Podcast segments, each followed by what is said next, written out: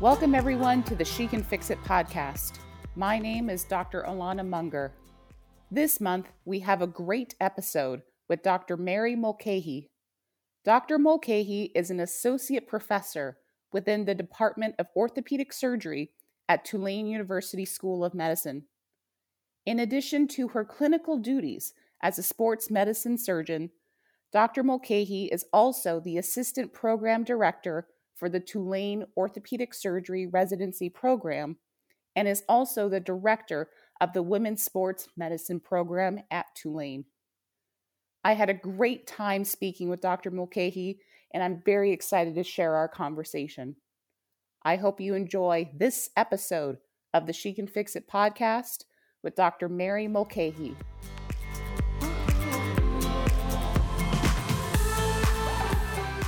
Dr. Mary Mulcahy, thank you so much for joining us on the She Can Fix It podcast. I'm very excited to speak with you today, and I really appreciate you taking the time out of your busy schedule to talk with us. Great. Thanks so much, Alana. I'm really excited to be here, and, and congratulations to you on the success of this podcast. Yeah, thank you. Thank you. I would love to first start with your background. So, in your own words, can you describe your hometown, where you went to medical school, residency, fellowship, as well as your post fellowship years? Yeah, absolutely. So I grew up in New Hampshire. I was actually born in southern New Hampshire in a town called Nashua, which is pretty close to Massachusetts. But really, I grew up in New London, New Hampshire, which is in the center of the state. I moved there when I was in fourth grade, and I was there up through high school. Mm-hmm. Um, following that, I went to undergrad actually at Dartmouth and then to medical school at the University of Rochester in Rochester, New York. And I took mm. a year off after my second year to do research in the lab there. Um, and I also did some other fun things like auditing a couple of Spanish classes uh, and doing master swimming. Uh, so that wow. was really fun. Um, after medical school, I went back to New England. I did my residency at Brown, which is a six year program um, with kind of the first five years being the core of the residency and the sixth year being essentially a trauma fellowship. And that was a very mm-hmm. good experience. And I, I, loved being back in New England and close to my family.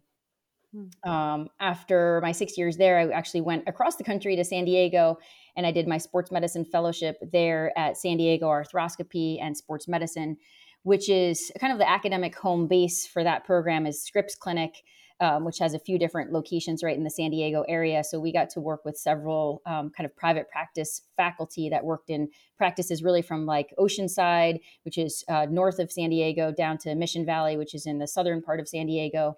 Um, and so really that was an awesome experience and and it's fun now because there are so many orthopedic meetings in San Diego so I get to go yes. back fairly frequently and so I really enjoy that um, after my year in San Diego, I actually uh, went back to the Northeast ish, I guess mid Atlantic, really. Um, my first job was at Drexel University College of Medicine in Philadelphia. Mm-hmm. And I was there for three and a half years. And that was awesome. I really enjoyed being in Philadelphia and I loved being at Drexel. My partners were great and the residents were great. Uh, and so that was a very good learning opportunity. Um, and I just enjoyed being in the city. I had never spent that much time in Philadelphia before. Um, right. And uh, I ultimately left uh, Drexel and Philly to come to Tulane, where I am now, because um, I was recruited here to develop our women's sports medicine program. And I'm the fourth sports medicine surgeon here, the only woman in our group. So, very excited to represent here. Um, and it's been a great experience. So, I've loved being in New Orleans, and my partners are fantastic. Um, we have a really great group. And I get to work a lot with the residents and medical students. Um, so it's been fun, but it's been an, an interesting path. And I, have enjoyed all the different places that I've been. I've learned a lot from all these different institutions. Uh, and I think it's nice to sort of have all those different experiences. Yeah, no, that's amazing. And I know, like, throughout your journey, when was the moment that you realized that you wanted to do orthopedic surgery? That's a very good question. I think for me, really, it started with an interest in sports medicine because I was mm-hmm. always an athlete. I, I played soccer and I ran track up through high school. And then in college, I ran track uh, all four years that I was at Dartmouth. I was a sprinter and a long jumper. And although you can't appreciate on this our little uh, you know Zencastr call here, or certainly in the audio component, I, I'm a whopping like five one and a half. So, um, but I still I loved the long jump. That was by far my favorite event, uh, and so I really missed that. Um, but what I've taken from it is just a love for being active and, and fit. Um, so that's kind of where the interest in sports medicine started from. And when I was uh, a sophomore in college, I started exploring different ways to have a career in sports medicine. So being a primary care sports medicine physician, a physical therapist, a you know orthopedic sports medicine surgeon, and I spent time shadowing all of those uh, different people. And I, I, had had a lot of exposure to athletic trainers, just being an athlete. Um, so I felt like I had a good idea of what would be involved with that.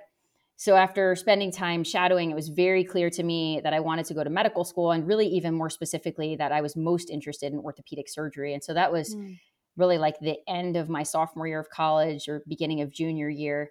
Um, so when I uh, applied to medical school and started in medical school, I already had that interest in orthopedics, and so I sought out opportunities to shadow and start doing research and whatnot right away, um, and that just kind of confirmed my interest.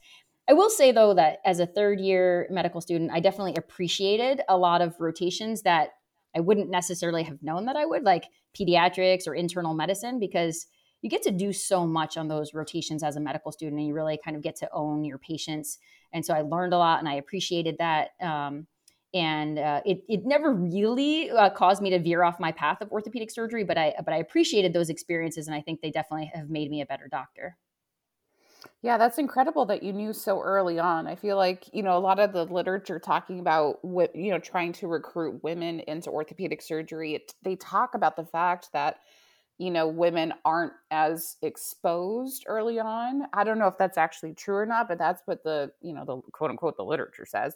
Um, but it's amazing that you're able to get those experiences and you knew literally going into medical school that you wanted to do ortho.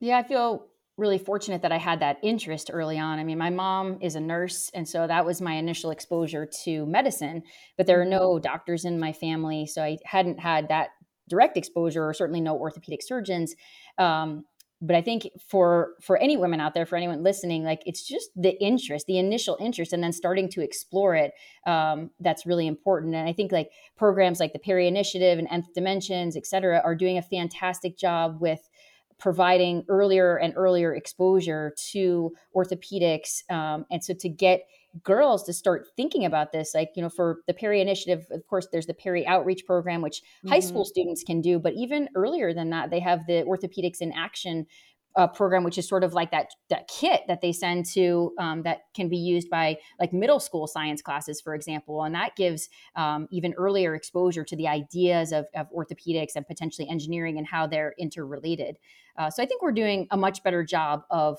providing some opportunities for earlier exposure, which is critical for women, especially. True, true. And speaking of sports medicine, you are currently the director of the Women's Sports Medicine Program at Tulane. And so I was hoping you can speak to us about A, what this program is, and B, can you just humble brag for a bit and talk about what you've been able to achieve since its inception? Yeah, I would love to. So we're very excited about this program that we have here at Tulane. Like the idea behind this is just providing comprehensive interdisciplinary care to active girls and women. This is not something that's limited to our D1 athletes, um, but really all active women, and that includes, you know, that's the the teenagers playing soccer up through, you know, um, maybe older patients who want to be golfing or gardening mm-hmm. or whatnot. Um, so really these resources are open and available to all of them and the the program itself is really kind of a connection of and a network of physicians, you know, physical therapists, athletic trainers, et cetera, who are all interested and have a passion and expertise in women's health and women's musculoskeletal injuries. So I really spent my first year here kind of connecting the dots, like bringing together all these pieces that were present at Tulane and making it easy to get patients between the different physicians or to a certain athletic trainer or physical therapist to a counselor, you know, like sports nutrition, sports psychology, like getting, uh, bringing together all those people so that the patients do have access to this network. Now, it's not a, it's not a place, it's not a building or a facility where patients go. And my department chair and boss would say, yet. Like maybe someday it will be, right. you know, an actual like physical location. But right now, the program is part of our sports medicine sort of division.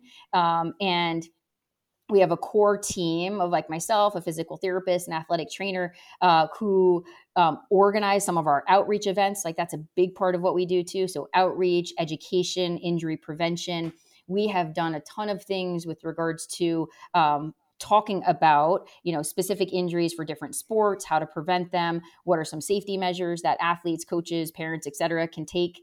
Um, we've put together a lot of uh, information a lot of material. So handouts information that's online videos etc um, to to just again help educate the community and athletes and everyone that are tied to them parents coaches athletic trainers and all of them that are that are involved with the care of athletes uh, and so that's been really a huge focus of the program.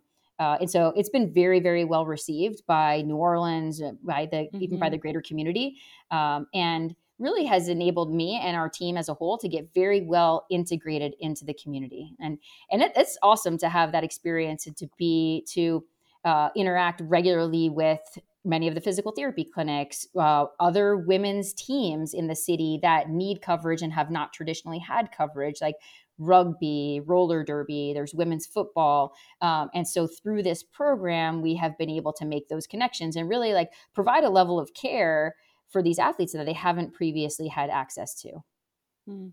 No, that's amazing. And congratulations on all the work that you've done. I know it's just, Thank you. you know, to quote unquote, just bring the pieces together. I know that probably was just a little bit more involved than just like sending a few emails. And so, congratulations on all the work that you've done there. Thank you. And what's also amazing is that in addition to your role as the director of the Women's Sports Medicine Program, you are also the assistant program director at Tulane.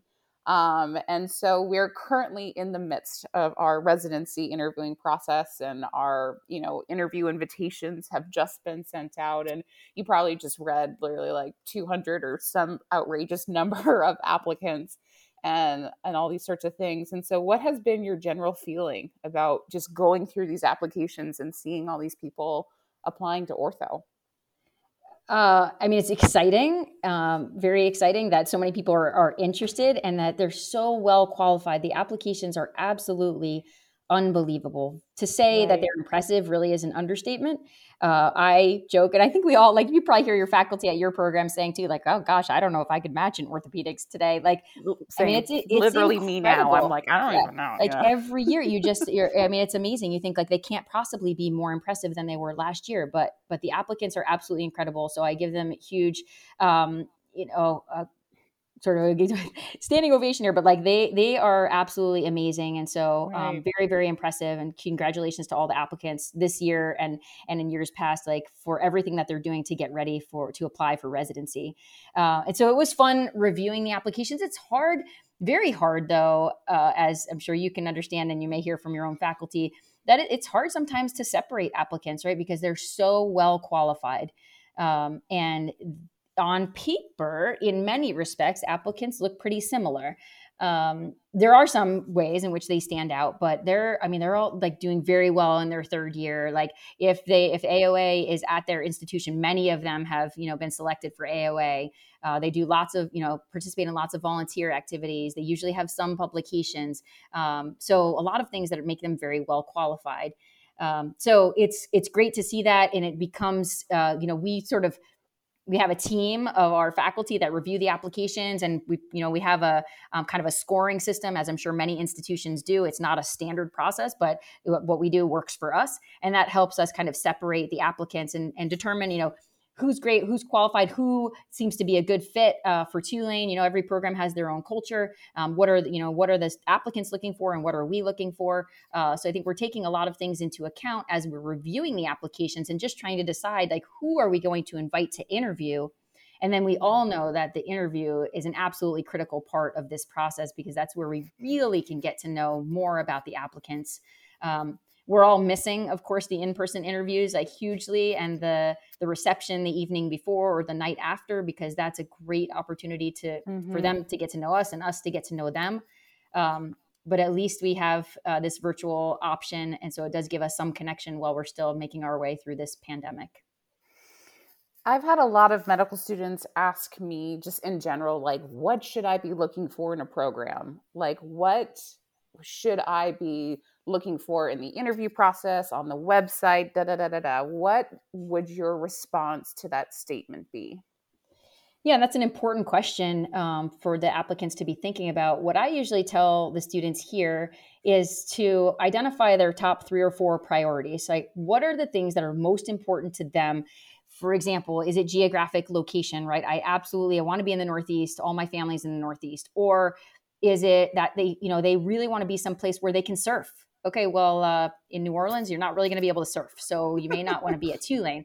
I mean, but so you know, think about is geographic location, hobbies, right? I tell them like you want to be close to the things that you want to do regularly because oh, it's right. a quick it's a quick flight. Well, a quick flight when you only have a day and a half off, like it's just not feasible. So being close to those t- things, uh, and then thinking a little bit about what are some other things within the program. Of course, like uh, a really good trauma program, or they have great oncology or a great sports experience. Like um, if that's if you already know that's a priority, make sure that you put that in your top, you know, three or four. Um, and then if you want to be, you know, if you know a little bit about the program, oh, okay, well, I know at this program, you know, 75% of the rotations are here in New Haven, but for these two things, we've got to go to Philadelphia to do this thing and we have to go to Providence to do this other thing. Like, mm-hmm. you know, if mm-hmm. they understand, like, well, I don't really want to have to travel for any of my rotations, okay, that can be another factor that they take into account.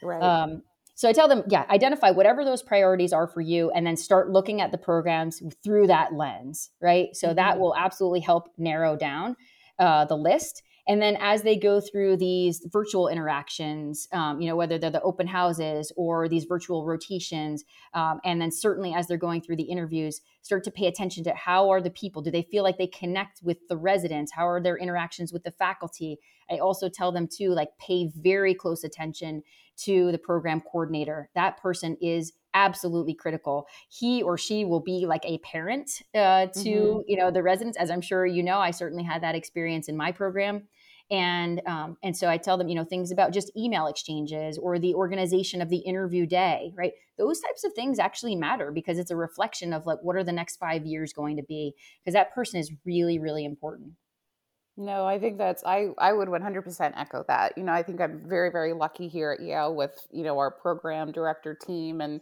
it's the email like literally the I go to our program director here is Dr. Sochi and she's just been so incredible and it's amazing the things that I'm able to come to her about and I literally will just send her a text like do you have a minute to talk you know to talk? And, and she just like is able to just talk on the phone? And of course that minute is 100% not a minute and it turns into like you know 15 20 minutes. But at the end of the day it's just she's able to be that go-to person to just kind of whenever it's whether it's in the hospital outside of the hospital just anything that really you know comes up as life as a resident Right, right. So exactly. So like you were saying too, it's a team, right? It's the program right. coordinator who's that sort of administrative person, and then the program director. Absolutely critical, like that interaction, how they work together, and then just the support that they're providing to you.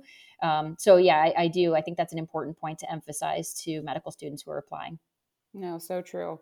And I do want to take a moment to talk about something that was that came up um, more recently, and I had the opportunity to speak to um, two of our interns here about you know the ortho match excel sheet and it was kind of it was honestly truly enlightening to hear their perspective and i would love to hear your perspective from the program director aspect from it and so as we had talked about last episode there basically was this spreadsheet many medical students use to be able to look up programs, learn more information, da da da da da.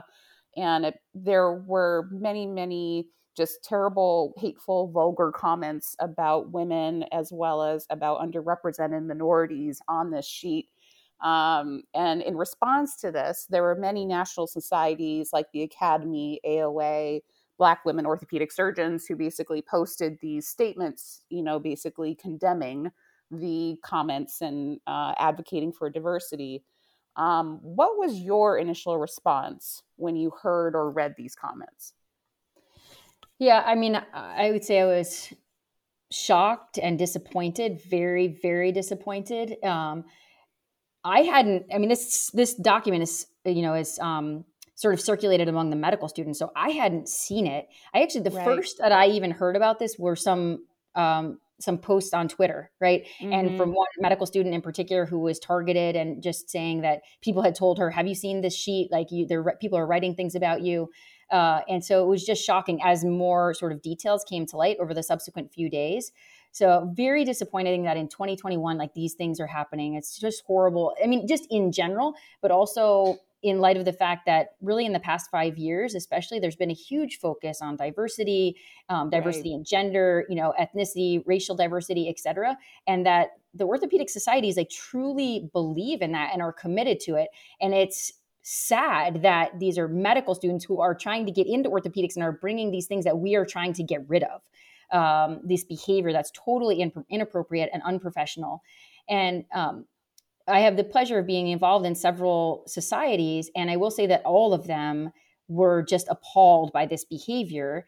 And you know, as you mentioned, many of the societies put out statements. Um, so, including, you know, I'm in the Arthroscopy Association of North America, put out a statement. I mean, mm-hmm. OTA, the Hand Society, all of these societies, AOA, like very, very uh, feeling very strongly about this. And to have a response like that, it says a lot um, from these societies that they felt so strongly that they want to say, like, look, we don't, we do not support this behavior. We don't want people in orthopedics who believe this, who would be writing these things and like truly feel this way about women or other racial and ethnic minorities.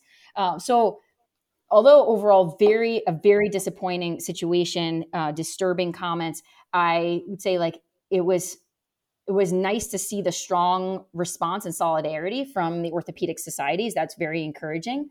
Um, you know, I think ideally, right, we would be able to identify who these people are right. who wrote these comments and that they would be you know in some way penalized uh, for this like they should be and, and i'll tell you everyone that i've interacted with in these groups like truly believes that um, but it's impossible to identify them and they know that because these I mean, with rare exception, maybe they've told a friend and then that friend right. knows who they are. But like in terms of that document, it's an anonymous document and there's no way to know who was posting what. Uh, but you we hope, we have to hope that these statements that are coming out, not only from the big, you know, national orthopedic societies, but also from individual residency programs, right? Saying mm-hmm. we do not support this and do not apply to our program because this is not our culture. So you have to, we have to hope that in these applicants seeing these statements that maybe just maybe they're going to reflect on this hopefully feel guilty about it and really think I should never do this again. What was I thinking? Like this is terrible behavior. I'm about to enter this profession. I need to be professional. I need to be and understand that it's important to have a you know diversity in orthopedics. Uh, so of course we hope that's what happens, right? Is there any right. way to ensure? No, but I think the response was as strong as it could be given the anonymity of the comments and the inability to identify you know who wrote them. Right. No, that's so true. That's so true. And I think that there are many individuals, and I'll I'll be honest, I think I'm one of those individuals, um, and in the sense that, you know, pu- putting a statement up from you know a national society, I think that that's one thing to do, but it's always like what more can be done, right? Um, I'm one of those high maintenance people who is always kind of saying like, well done is better than well said, right? And so it's just like what can be done because yes it's great that um, you know that these national societies are releasing these statements but i think that it's kind of you know the reason why we've been kind of in this you know not rut but basically why there hasn't been diversity in orthopedics both with regard to gender as well as underrepresented minorities is because of the fact that it's just kind of um, just there hasn't been as many action items over the course of the years and we've just kind of been at this steady state level for the past decade. Um, what do you, what is your response to those like myself um, who think that we should be kind of doing that, that this is just it, it's another little it, it, shouldn't just be another drop in the bucket it, it really does like when is when is the that final straw that says okay we this is like we got to do something yeah, no, it's a very good question, and I think the the biggest thing is that this is a culture related issue certainly and mm-hmm. we can't change it overnight but certainly like we need to be taking steps towards m- making things better. Uh, and i think many national societies have created some type of diversity focused group whether it's a task force a committee. They have identified sort of a point person that helps um, oversee different aspects and make sure that diversity is always considered. So I think societies are doing that now. And so they have mm-hmm. definitely um, demonstrated commitment to having that as a priority. And so that's a step like that is happening. And, um, you know, things like uh, actively speaking on. I mean, to have sessions, to have symposia, to have talks, to have lectureships, to have keynote speakers focused right. on diversity and these issues is a huge step huge step. So to have, I mean, at the Anna AOSSM meeting in July, there was a 15, you know, 20 minute talk uh, keynote address on diversity and a lot of these issue interrelated issues. And I'm not saying that's not going to change things overnight, but the fact that right. that talk was included in that national meeting is a huge step forward. So I would say things are being done um, in all of these societies, and so there are um, people are committed to action to, to implementing change uh, i think all of us most of us are quite aware of you know speak up ortho the campaign that has come out really over the past right. year uh, mm-hmm. and is um, having a huge impact and really working to affect change so there's also that group uh, plus other you know international international sort of diversity related groups um, so i'd say there's a lot of effort right now uh, and in terms of what we can do on an individual basis try to get involved and have your voice heard, right? Be involved in your diversity related committees at your institution or in national societies. Even as a medical student or as a resident, you can get you many times you can be on these committees or task force or volunteer to give your perspective. And so that's I think a way where you can work to actively implement change.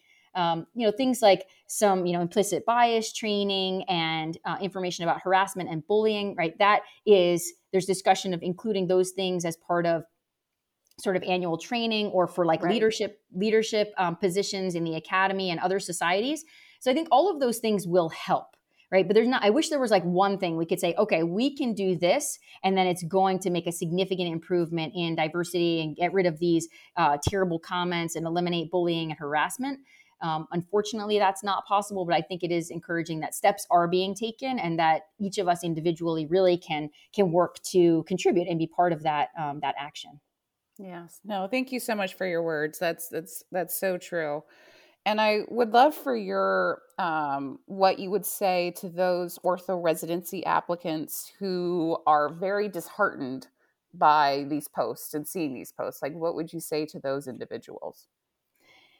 I mean, I would guess I would say first and foremost to those that were like directly impacted by this, it's like we see you, we hear you, like, and we really are in this together. And and we as orthopedic surgeons like really truly believe that. And and i think that did come across as a strong message with all of those statements. So i think that that speaks to that. But also to encourage these people like not to give up and not to be dissuaded by these comments from people like those the people who made these comments are the ones that are wrong. Like those are the people that we do not want to have in orthopedic surgery. So right. we don't want other people who are in these minority groups that are being bullied or have these terrible comments written about them to be put off and to decide no orthopedics isn't for me uh, because of these comments. So i would just try to encourage them to reach out to their mentors like stay positive like keep pushing forward and that know that we you know those of us in leadership positions like really are committed uh, to making this a better situation yeah, no, that's so true. And and thank you for saying that. And then I feel like Dr. Mulcahy, I'm putting you on the hot seat because we're going to go into another controversial topic here.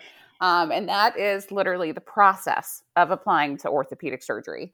Um, and so I think the preliminary da- data from ERAS was showing that the average number of residency position um, that applicants, like the number of programs applicants applied to, was 87 and so, if we be conservative and we say that an applicant applies to 80 programs in ERAS, the cost of submitting that application is $1,779. Um, and which is funny because I just, you know, had submitted my fellowship applications uh, about a month ago to 20 programs, and it was about like 250 bucks. And what was funny is like I had saved all this money, like you know, I'd you know done the saving over the year just to like mentally prepare for this, and then I it was just like two fifty, and I was just like, why isn't this the case for the medical students medical who aren't school. making any money? um, and it was nice because I was able to talk to some of our interns about this last episode, but I love to hear your perspective as well. Um, what do you think that any changes need to occur in this whole process of applying to residency? Yeah, this is a really tough, um, tough discussion, and it, it, has just gotten out of control. I think with right. 80 programs. I mean, I applied to residency 15 years ago, which doesn't doesn't right. seem that long. I feel like it was yesterday, but I think I applied to 40 programs, and now right. it's 80. Um, so it has just risen astronomically, and that's because you know the medical students are like, well, I just want to match somewhere, so I'm going to apply to every single program. Um, I mean, it kind of gets back to I tell you know the medical students really to like look at where they're applying, really consider is this a place I'm interested in being? Um, you know, I think another thing that we're facing as a result of the pandemic, of course, is that since interviews are virtual, it's much easier for applicants to interview at multiple places, right? And some of them probably can even do more than one interview in a day. So yes. they're not really turning down interviews. Uh, so the, they apply to all these places. You know, say there's a, an excellent student who gets invited to do 30 interviews, and because of this virtual setup that we have now, they can finagle it so they can do 25. Well, really, like honestly, 15 at 15 you're totally exhausted so it's really you could say yes. at least 10 of those they could or the 15 that are like 15 to, to 30 they could relinquish those interviews and give those opportunities to other applicants. Uh, mm-hmm. So I think mm-hmm. that's another issue that we're facing now, especially because of the pandemic. Uh, and so it's really hard, though. You can't. No student is going to say, "Well, I got 20 interviews. I don't want to just give up 10." Like that's, you know, those are more opportunities for me to match somewhere. So it's very difficult. Like we don't there's we don't have the answer. I mean, it, you know, the Council of Orthopedic Residency Directors, CORD, which is part of AOA, um, mm-hmm. talks about this a lot. Uh, and we wish, we really, really wish that we could put a cap on the number of either the number of uh, programs that students are applying to and certainly like the number of places that they interview at. We wish we could do that so that it would give everyone as fair a chance as possible. Um, so I do think that there's need for reform. Like it, there's a lot of discussion about it. Nobody knows the the perfect solution, uh, but 80 programs just is really excessive. I mean, I think honestly, even in 2021, like applying to 50 or 60 programs, honestly, is probably more than enough. Um, so eh, the discussion is going to keep going to, going to continue. We do talk about it often. Um, this, uh, I think it's challenging because students don't know, like, well, I'm yeah, I'm qualified. I, am AOA, and I like got honors in almost all of my third year rotations. But how do I really know that I'm I'm good enough to match in orthopedics? And so they just want yes. to apply everywhere. Um, I think with you know the elimination of step one that also raises another sort of um, level of concern right because students say oh well now there's not even step one to set myself apart well you know what's going to happen is that it's immediately going to go to step two right because right. right. now programs are looking at step one as the initial screening tool but also looking at step two uh, and and when step one is just turns to pass fail which when we review applications next year that's what it's going to be um, mm-hmm. Step two is going to be weighed much more heavily. And so, will step two scoring ultimately be eliminated? Potentially, but uh, but I can tell you, like in the it definitely in the short term, um, step two is going to be the next area of focus. So, yeah, no. I, I, do. I mean, the bottom line is yes, I do think there's need for reform. Um, I wish we could, could put caps on the number of programs students apply to and interview at. I think that those that's that would be a really important step you know, one challenging thing is ERAS makes a lot of money on this, right? And so, understandably, they don't want to cap the number of programs that an applicant can apply to. I mean, it's not right. like we like Cord has had this discussion with ERAS. It's just a business, like it just makes sense. Like they're they're not going to be like, oh yeah, that makes sense. Let's just like cap it at fifty. Um, so that is another another challenging situation because you can have a lot of the program directors feeling like, wow, we really need to encourage students and try to actually implement a cap but to really make that happen, I think would be difficult because ERAS would have to be on board. Yeah, no, I think it's it's interesting because the fact that you know medical students, even us as residents, we're not in that room when, or maybe we are. I don't know when Cord is having these discussions, right? And and you guys have probably had many, many, many discussions, and yet it's just like us who have been like just shelling out the the money for the past few years. And I remember I feel so bad for Dr. Sochi because I always, my program director, I always go to her. I'm like, Dr. Sochi, why is it that you know this is the way things are done like why isn't anything changed and it's and she tells me she's like well we're talking about it and da da da da da and so it's like what do you think actually needs to happen like is there going to have to be some point where you know medical students start applying to 100 and and that's the final thing that finally like we're like okay whoa hold up or like what is it that you think is it's gonna need to take in order for a change to occur? You know, I don't know the answer because there are students who are applying to 100 or more, and that's basically all of the residency programs. I mean, there are 150 residency programs in the country. So it's already happening, although the average is about 80. Um, so I don't I don't know what that one thing is, but but these discussions are 100% happening all the time. Like you know, there's uh, CORD has a meeting at the end of the week of the academy. That's a sort of a half day meeting, and then mm-hmm. a two day meeting in June at the AOA meeting. And so these types of things are discussed all of the time. And and some of these studies saying, okay, look, like this is the average number of programs that applicants applied to in 2020 and 2021. So we're like reviewing current data.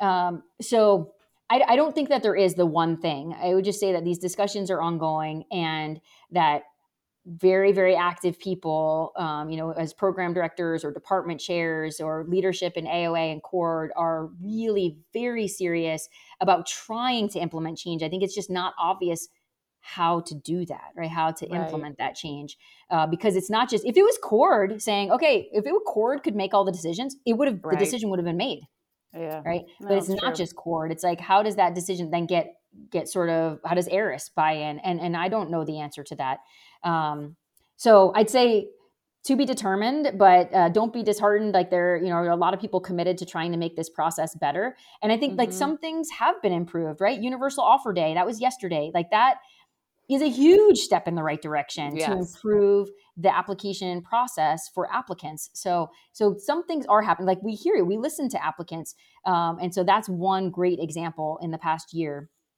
Yes, um, no, that's. So, I, I remember when I was applying, I had my phone on me all the time and it was such it was a stressful it was terrible like you you literally just had to be at the ready to like just answer an interview invite literally and i kid you not guys like literally within five minutes in order to get the date that you wanted especially because of the fact that some programs would have the their interview day on the same day and so right. you had to make sure like if you wanted to do go to both programs you got like this day for that program and that day for that program and it was just like ugh so yeah, Absolutely. so I, I had the same the same yeah. experience. It was very stressful, and like if you're you know in the OR or whatever. I mean, now you know I say now, but so say two years ago, like with our normal cycle, you know, normal situation and interviews coming out like all over the place, it's like students were all the time having other people like watching their email and responding right. to emails. I mean, it's just right. it's so stressful. So I think we have made some progress, um, mm-hmm. but we in Cord would absolutely love to be able to implement some caps and um, so I'd just say stay tuned. A lot of discussion, and, and uh, mm. we're working to try to make the process better. I know. And one of the last kind of questions about residency that I, uh, or ap- applying to residency that I wanted to talk to you about was, you know, what do you think the post COVID application process will be like? You know, from your perspective, do you think that there will always be a sort of virtual interview option? Um, or do you think that and will there continue to be a cap on the number of away rotations uh, students will do? What do you think kind of this post COVID process will be like? Yeah, those are really important questions. And I'd say, you know, first with regard to away rotations, like definitely everyone everyone in CORD, all the leadership like involved with residency programs feels very strongly that orthopedics needs to go back to the regular situation with regards to away rotations like doing three or four whatever your institution allows because mm-hmm. it's so critical for medical students applying into ortho to get that exposure, for the programs to get exposure to them. So I know that we collectively are working very hard to make that happen. This overarching organization, which I can't remember the acronym of, but kind of oversees like all of the the residency and like away rotations the unfortunate thing is that they're looking at everything and not individual specialties where it's so critical, like ortho right. or ENT or whatnot. So I think that those specialties orthopedics absolutely will work very, very hard to get our sort of normal away rotation situation back. I mean, we, we've been pushing for it for this year and say, well, fine, you're going to allow one rotation. That seems very arbitrary. Like, why not allow three if you're going to allow one? Right. Um, so, so that's a very active um, area of discussion. In terms of interviews, I think also orthopedic programs feel really strongly that the in-person interview is critical. Um, it's five years of your life, right? And that's really like the interviews that even in that day and a half, right? That's way, you get way more contact and way more interaction than a half day on Zoom interviews where you have five ten minute interviews. Like that's just, right. you know it's something but it's not, not you know not enough so um, we really do want to go back to the in-person interactions for interviews and the social events uh, and so cord is is working on that as, as well too like unfortunately cord doesn't have the power to say this is what orthopedics is going to do like and mm-hmm. we you know we're going to disregard these other recommendations we're trying to obviously uh, be professional and be respectful and work with this um, this overarching group and say, okay, yes, we appreciate this and understand these restrictions because of the pandemic, but please take these specific things with regards to orthopedics into account. And this is why we feel like we should be doing three or four away rotations. Why we really want to go back to in person interviews, uh, mm-hmm. and so those things are happening now because certainly we really really hope that for the you know the 2022-23 cycle that we'll be able to do all of these in-person activities. Right. No that's awesome. And now i know we've spoken a lot about you know your past and the residency application process but i would love to talk about your goals and projects for you know looking forward. So what are you um, hoping to be able to accomplish both clinically research as well as your work for various organizations yeah, that's awesome. I do uh, think about it a lot. I think it's good for us really at every stage as a medical student, resident, fellow, you know, in practice to have kind of our one, three, five year goals, maybe even some 10 year goals, right? right? What are the things that are like big reach? You know, it's going to be a while, um, but they're still on your radar so that you're doing things to get ready for that or put yourself in a position where you could potentially like have the opportunity to do X, Y, or Z. Mm-hmm. Um, I mean, I think clinically, like obviously, I care a lot about taking excellent care of my patients, and will continue to do that. Um, you know, I'm still working to. we're always working to like continue to grow the practice, build the practice. I do more outreach, um, continue to like be integrated into the community here in New Orleans, um, and so I will keep working on those things. It's really been fantastic, uh, a fantastic experience being here. In research, I mean, I do lots of research. I love, love, love to do research and not in one not on like one specific topic. I mean, probably the two main areas, broad categories, are like education related type mm-hmm. um, projects, and then of course sports medicine and um, different specific injuries, or kind of um, giving a broad overview of like what is the current state of affairs with like this particular injury, what are we doing to treat it, what are the outcomes. Um, so I will absolutely continue to do research. We have a great team and like several different people that I work with um, uh, doing my projects. And so that's been fun and it's very fulfilling. And I find that, you know, in working on one project, then we ask five more questions. So um, mm-hmm. um, I really, I really enjoy it. I have, um, I, I, love like, you know, sort of sounds strange. Like, well, how could you possibly enjoy this? But I, I do actually like to like review the manuscript and like, oh, wow, like this is what we found, right. like in analyzing this data. I'm like, that is so cool and and then we can think about asking these other questions. Or like sometimes i get ideas even from other specialties right? Or like oh wow they did that in obgyn like how can we apply that idea or that concept to orthopedics especially with regards to like education type things? And within mm-hmm. that category it's very broad like medical student resident fellow related education type things and things that fall within like leadership or uh, professional development. Like I've, I've written papers on like pregnancy and parenthood in residency. Like and that would kind of fall within that broad category of, of education so mm-hmm. i think mm-hmm. just my continued passion for research i don't have one specific goal within research but other than to continue to ask a lot of questions and to do research with other people who are like very motivated and, and eager to like to do great work and, and ask more and more detailed questions um, and then in my work with organizations, um, I love what I do. I love being involved in the different societies. I'm super excited to start my presidential year for RJOS in March. Yes, and congratulations like, on that, by the way. Thank, thank, you. That is right around the corner, and I, I have a little yeah. speech to put together be, between now and then. but it, it's gonna be it's gonna be really fun. I'm looking forward to it, and already kind of putting some pieces into place to try to. Um, make the most of that year to try to really uh, you know have a good, really great opportunity to work with the committees and other societies within orthopedics um, and continue to build some of our partnerships so that's going to be a lot of fun um, and separate from RJOS, I mean, some other goals, uh, and these, this is maybe, you know, my 10 to 15 year goal range. Um, you know, I really hope that someday I'm going to be president of the Arthroscopy Association. And I'm doing a lot to try to put myself into a position to have the opportunity to do that. Uh, right. And then also super, super committed to contributing to AOA. I love the um, commitment and engagement with education and leadership. Um, and so I will absolutely continue to seek out opportunities to be involved in AOA. No, that's incredible, and and you know, congratulations on the RJOS appointment. I know that's thank you been a long time coming, so that's very exciting. I'm excited. Thank you. I know. Now, Dr. Mulcahy, I know you have many things to do, and so I would love to move in, on to the final segment, which is the final five, which are the same five questions I ask every guest on the She Can Fix It podcast. So, my first final five question for you is what is your favorite procedure to perform and why? It's hard to narrow that down to one. I like to do a lot of different things, but if you you force me to pick something, I would say um, ACL reconstruction using quad autograft. I mm. love love the quad, so definitely among my favorite procedures. Classic it's just fun. Like it's a response. yeah, it's a great graft. It's just like very reliable and mm-hmm. reproducible, mm-hmm. and like um, it's just it's fun to harvest. And then I, I mean, I enjoy the whole case. So yeah, awesome. What are your go-to topics for grand rounds presentations?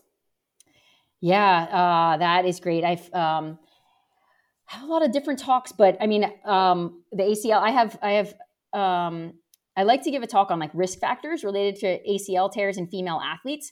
Mm-hmm. Um, mm-hmm. So I've done a lot of reading and research with regards to that. So just trying to understand what are the main factors that contribute, what are the things that we can do to try to combat that in terms of injury prevention programs, and then how, how ultimately does that affect outcomes.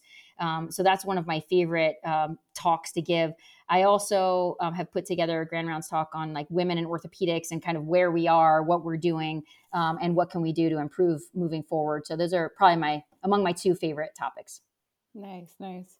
And then number three is this is usually the hardest. What is your favorite story slash memory as an orthopedic surgeon? I would say um, I have a lot of really good memories. Um, one actually very meaningful was at the end of my sixth year at Brown, which, as I mentioned earlier, is all trauma, like very, very high level right. trauma during that year because Rhode Island Hospital is super busy uh, in terms of being a level one trauma center. So it was probably actually in my last two weeks there. One of the patients I took care of was involved in a motorcycle accident, terrible accident, um, had a bad lower extremity injury and came in like it was like late at night or in the middle of the night or whatnot. And um, and so at that point, we just did an I&D and put an X-Fix on, but I knew I was 99% certain he was ultimately going to go on to a, a below knee amputation. Right. Uh, but didn't, he was still had some, some sensation, did not want to make that decision right then, because as I'm sure you've experienced with trauma patients at your institution, part of it is like letting, giving patients a little bit of time to wrap their head around like, what is happening? What is this injury? What, are, what is the impact it's going to have on me? And so um, that early the next morning and over the subsequent day or so, I had a lot of discussions with the patient and his wife and their family about the injury, about really like what needed to be the definitive treatment, and um, and they understood completely, and and we're glad that they had that time to think about it, reflect, and get and prepare themselves mentally. And so it was, you know, two or two days later when we went back for repeat I&D and did the uh, amputation. So it wasn't the case itself, honestly, but in the like I was there for another like 2 weeks before I finished that that year and the mm-hmm. patient's wife wrote me a card I think like basically a thank you note that was probably among the nicest things that anyone has ever said or written um, about me mm-hmm. or to me including my parents um, and just really said something to the effect that you know um, sometimes the people who are in your lives for a short period of time have the biggest impact and mm-hmm. just going on to say like they were um, that I was given a special skill and that they were so glad to have had me in their life even for a brief period of time and that they would always remember me and that they were just so um, happy with the opportunity to meet me and for me to be involved with their care. Wow. So I got that chills. is the most special story. Yeah. Oh, that's that's beautiful. Um, Ugh, still thinking about that. That's great. um, number four is what are your favorite activities outside of the operating room and outside of medicine? Yeah, so um, one thing, probably the thing that I really like to do for myself, which helps every other part of my life, is just working out. And what does that mm-hmm. mean? I mean, like, exercising, staying fit. I, I work with a personal trainer once a week. I do a lot of my own workouts. I'm playing soccer uh, now, um, playing with an all women's team. We play like once a week. So just being active, staying healthy, staying fit. Uh, and that really helps me with, like I said, everything else in my life. It just, um, it's good. It just makes you feel better. It gives you a better right. outlook. Uh, and so that, that I love to do. Um, also of course any opportunity i have to like do things with my kids you know go my daughter's playing volleyball now at her school. Actually they just finished their season. She's about to start soccer. My son is playing soccer. Uh, nice. and so it's a lot of fun to see them like on the field um, and you know doing things of course if the four of us when we're able to like go out and do things as a family like i love that time. I really like appreciate it. And uh, you know when we get we're all like so distracted with the million things going on in our professional lives. And so i really appreciate those opportunities Nice, nice. And then my final question for you is what advice do you have for orthopedic surgeons and orthopedic surgeons in training? General advice. Um, I mean, I guess just because uh, a lot of what I do or where my passion centers around is really with regards to women in orthopedics and like medical right. student female medical students interested in orthopedics. And so i would just say that there's a place for you. Like we need more women. We need more minorities in in orthopedics um, and to identify mentors and people that will support you uh, and to just believe that you can do this. Like we're, you know, we can be among the first to say that absolutely you can be an orthopedic surgeon, and it's a great field. I love what I do. I would do it again in a heartbeat. Um, and so orthopedics is really a tremendous profession with a lot of opportunities. Of course, sports medicine is the best, but I'm a little bit biased. Um, so a lot of opportunities, though, a lot of different areas that you can focus on. And so it's a really fun field, tons of innovation and opportunity. Um, so I guess I would just leave everybody with that. Like everyone should consider a field in an orthopedic surgery, you know, a career in orthopedic surgery, uh, and at least get that exposure, and then make a decision. Like male or female, minorities, otherwise, everyone should get that exposure, and and then really you know make a decision at that point whether or not they feel it's right for them. Awesome. Dr. Mulcahy, thank you so much for spending the time with us today. It's been, I, I seriously, I put you in the hot seat and I really appreciate all your words of wisdom and, and everything that you're doing for us. My pleasure. Thank you so much, Alana. I really enjoyed talking to you, and um, good luck with everything else. Good luck with your fellowship applications this year too. It's going to be awesome. yeah, we're very excited.